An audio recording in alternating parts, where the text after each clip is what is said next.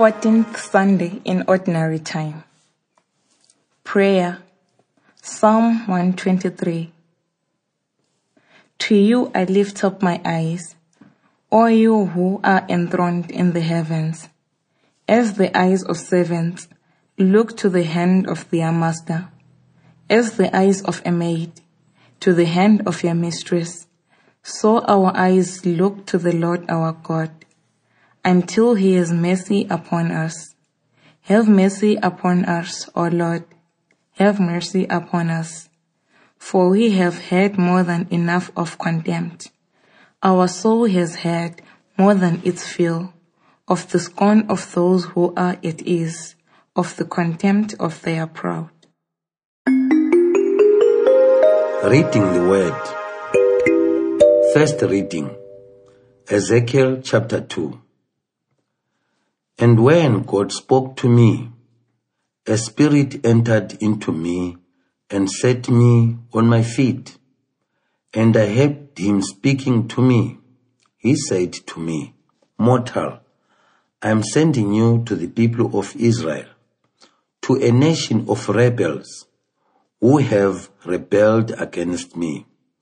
They and their ancestors have transgressed against me to this very day.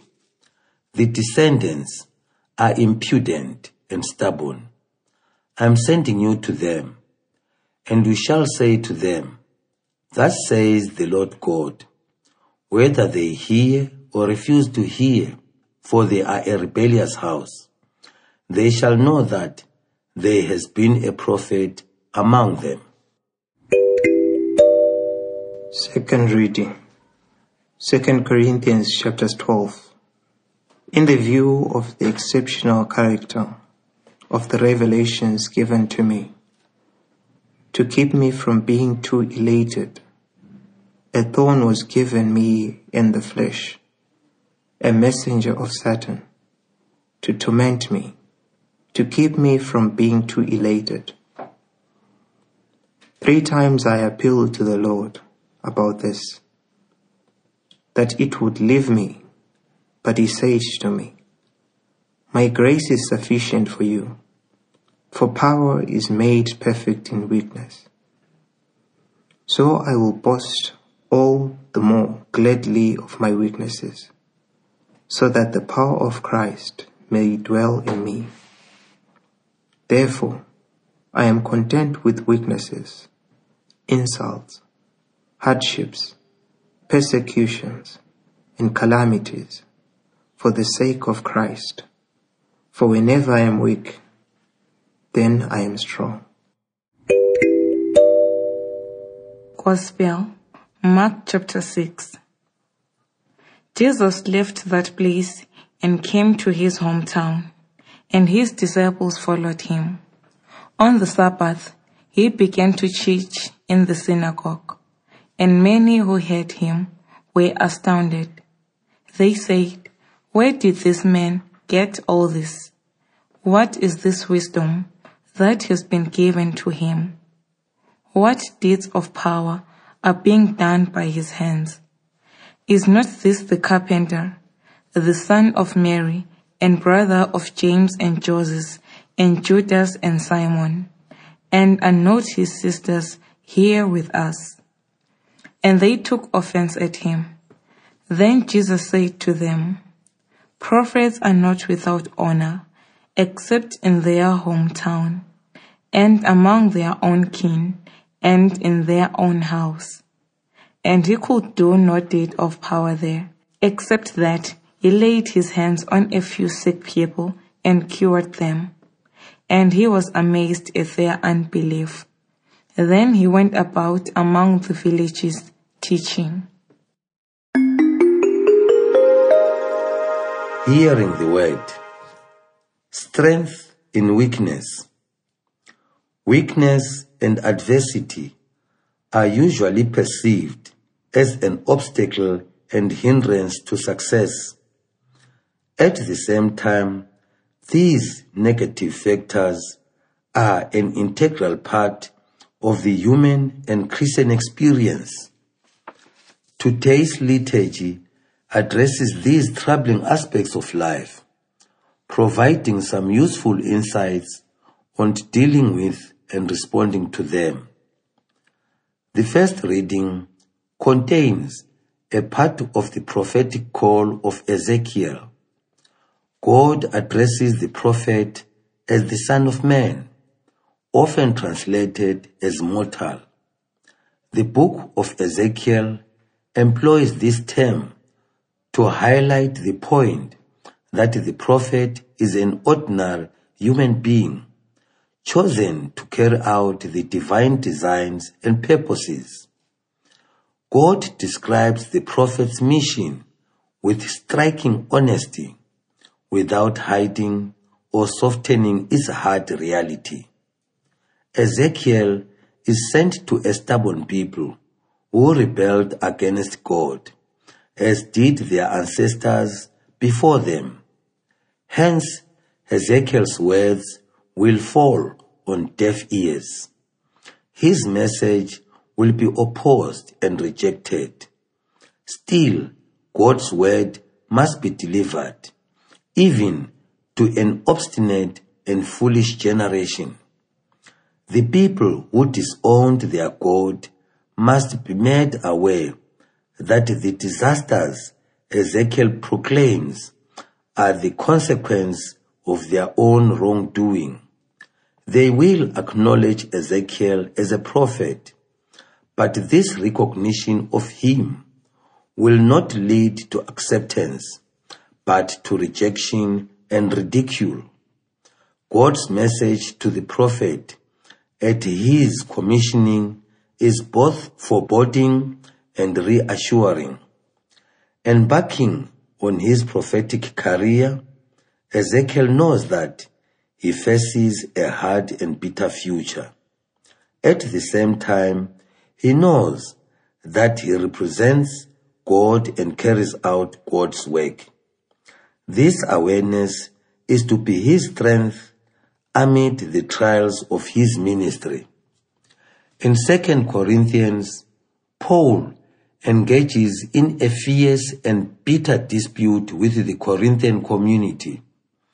Even though he was its founder, the apostle was rejected by his converts, who welcomed and pledged loyalty to new leaders. These super apostles, as Paul calls them, appeared to have the ability to speak more eloquently and persuasively than Paul himself. 2 Corinthians chapter 11 verse 5. The Corinthians, always easily impressionable, were swayed by them and disowned their founder.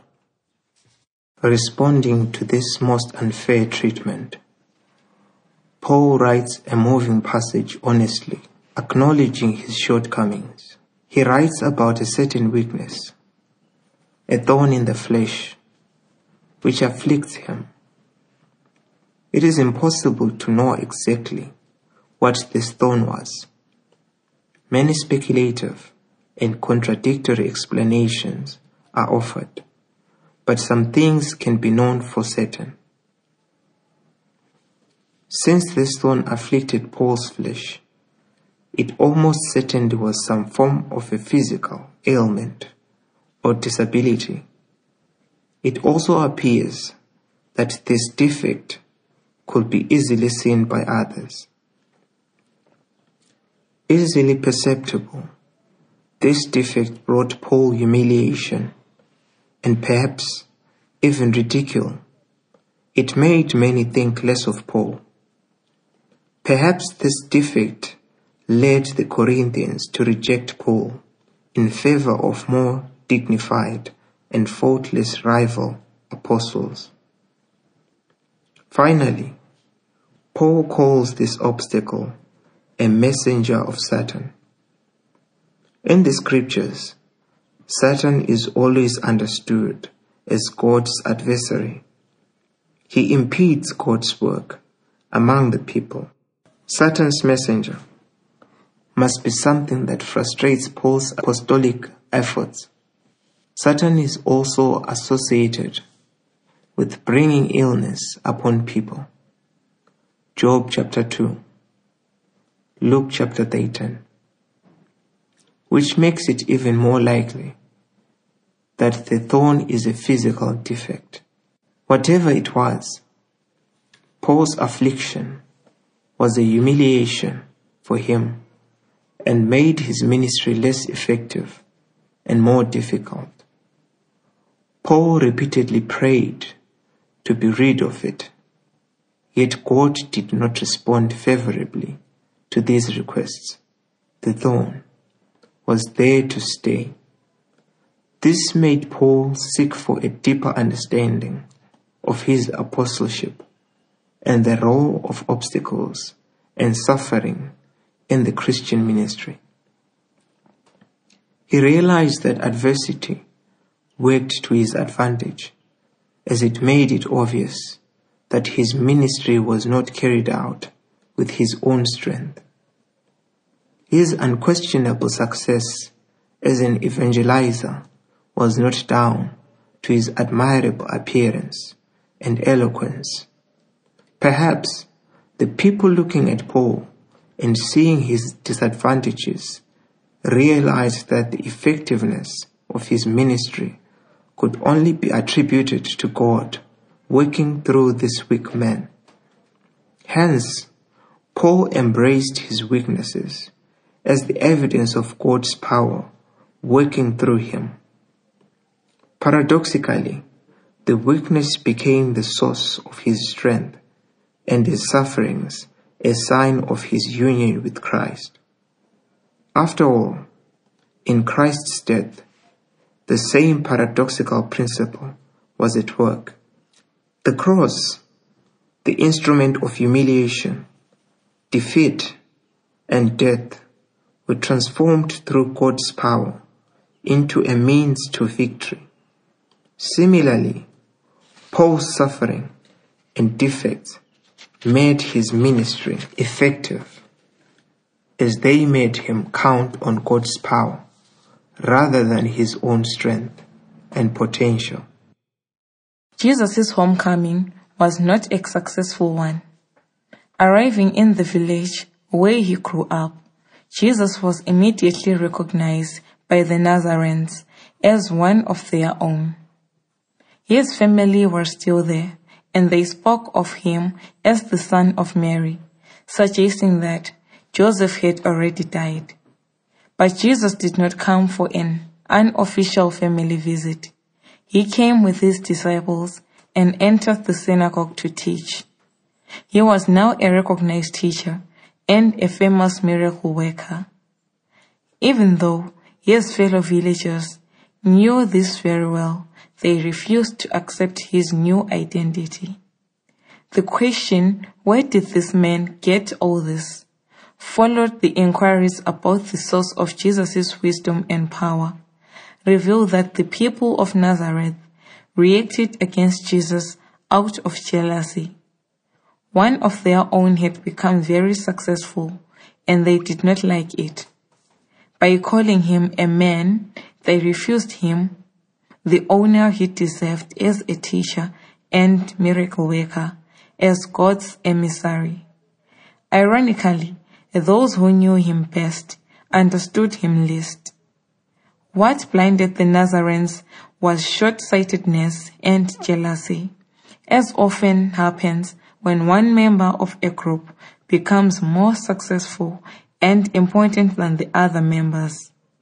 Such rejection and refusal to acknowledge Jesus so impeded the effectiveness of God's power that Jesus could not perform any miracles there. However, the Nazarenes' obstinacy did not impede God's work in the world. Far from it, Jesus continued his mission among the surrounding villages whose inhabitants were probably more receptive to God's work than Jesus' own folk. Today's liturgy teaches three important lessons about weakness and adversity in the Christian life. The prophet Ezekiel's story highlights that God's mission must be carried out in all circumstances and despite rejection. Paul teaches that personal weaknesses and shortcomings do not necessarily impede effective apostleship. On the contrary, these obstacles can be turned into advantage as the apostle's weakness demands reliance on God for strength and guidance. Faith can be greatly strengthened when adversity and weakness make one reach out to God. Even Jesus suffered from adversity and rejection stemming from rivalry and jealousy. While he was not affected by them personally, the Nazarenes so hindered God's work that it became ineffective for them. God's work continued among those who were open and willing to respond to Jesus with faith. This demonstrates that weakness, rejection, and obstacles are never powerful enough to prevent God's designs from being fulfilled. Considering the inevitability of adversity, Jesus' followers need to pray for God's grace to turn their weaknesses into strength with the words of the psalmist. To you I lift up my eyes, all you who are enthroned in the heavens.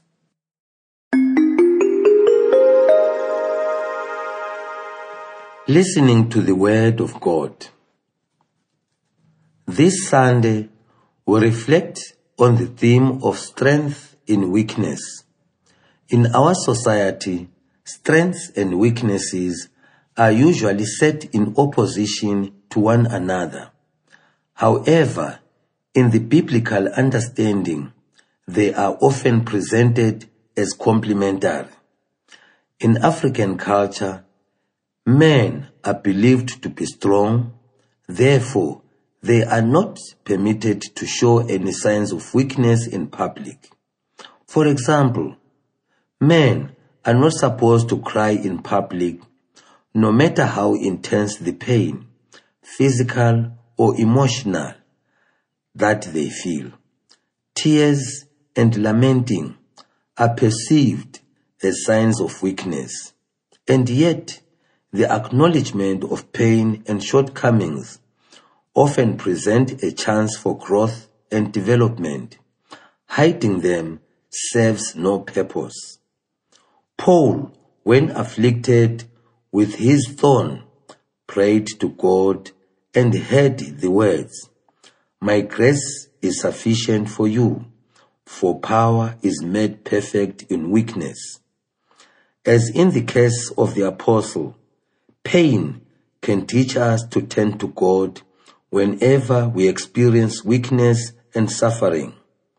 We can draw upon God's strength when we turn to God in persistent prayer.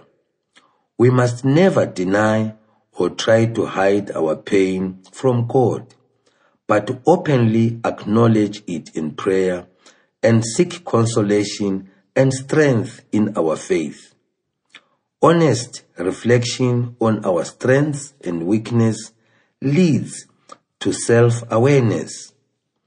In the company of others, we tend to talk only about our strengths, highlighting our success and talents, but true self-awareness is holistic in nature and helps us embrace our weaknesses. Therefore, we must never deceive ourselves with claims to perfection. God did not create perfect human beings, but human beings with the potential for perfection. To be complete or perfect, we must acknowledge our strengths and weaknesses and work to find a balance and turn them both to our advantage.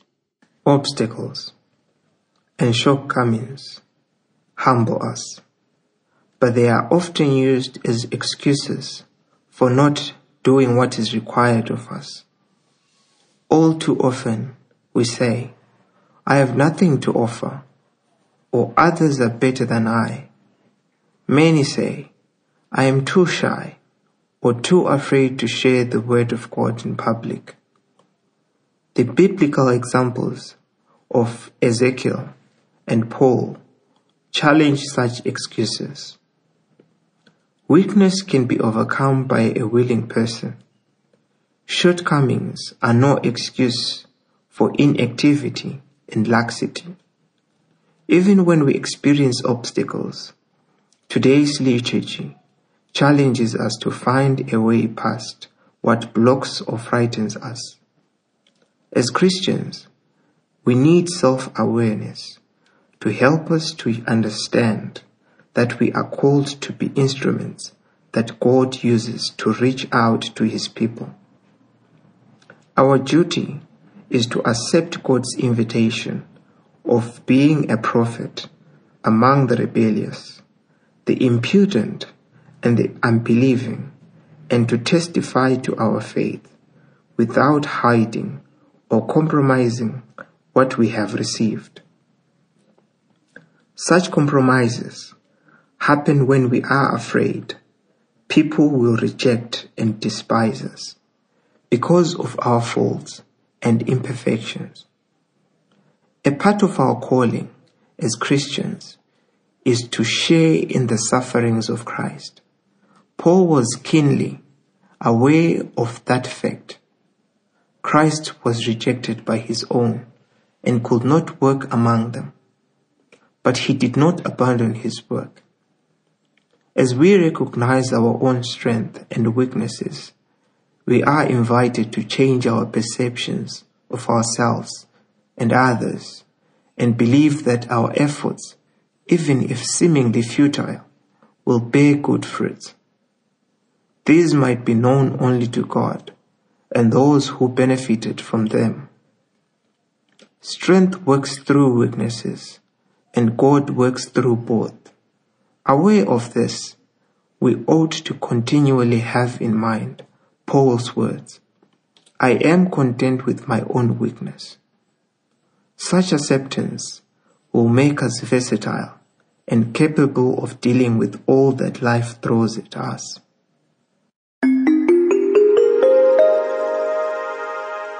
The weakness of an enemy forms part of our strength. Action Self examination. What is my response to the weaknesses of my body and spirit? What are my strengths and my weaknesses? Am I able to openly acknowledge them both? Response to God. During this week, I will carefully observe myself and write down a list of my strengths and weaknesses in order to understand myself in a holistic way. Response to your world. I will identify and focus on one of my weaknesses and attempt to find a way to use it to my advantage. As a group, we will organize a workshop or seminar inviting a competent person to instruct us on the ways to achieve greater self-awareness. Heavenly Father, we thank and glorify your wonderful name.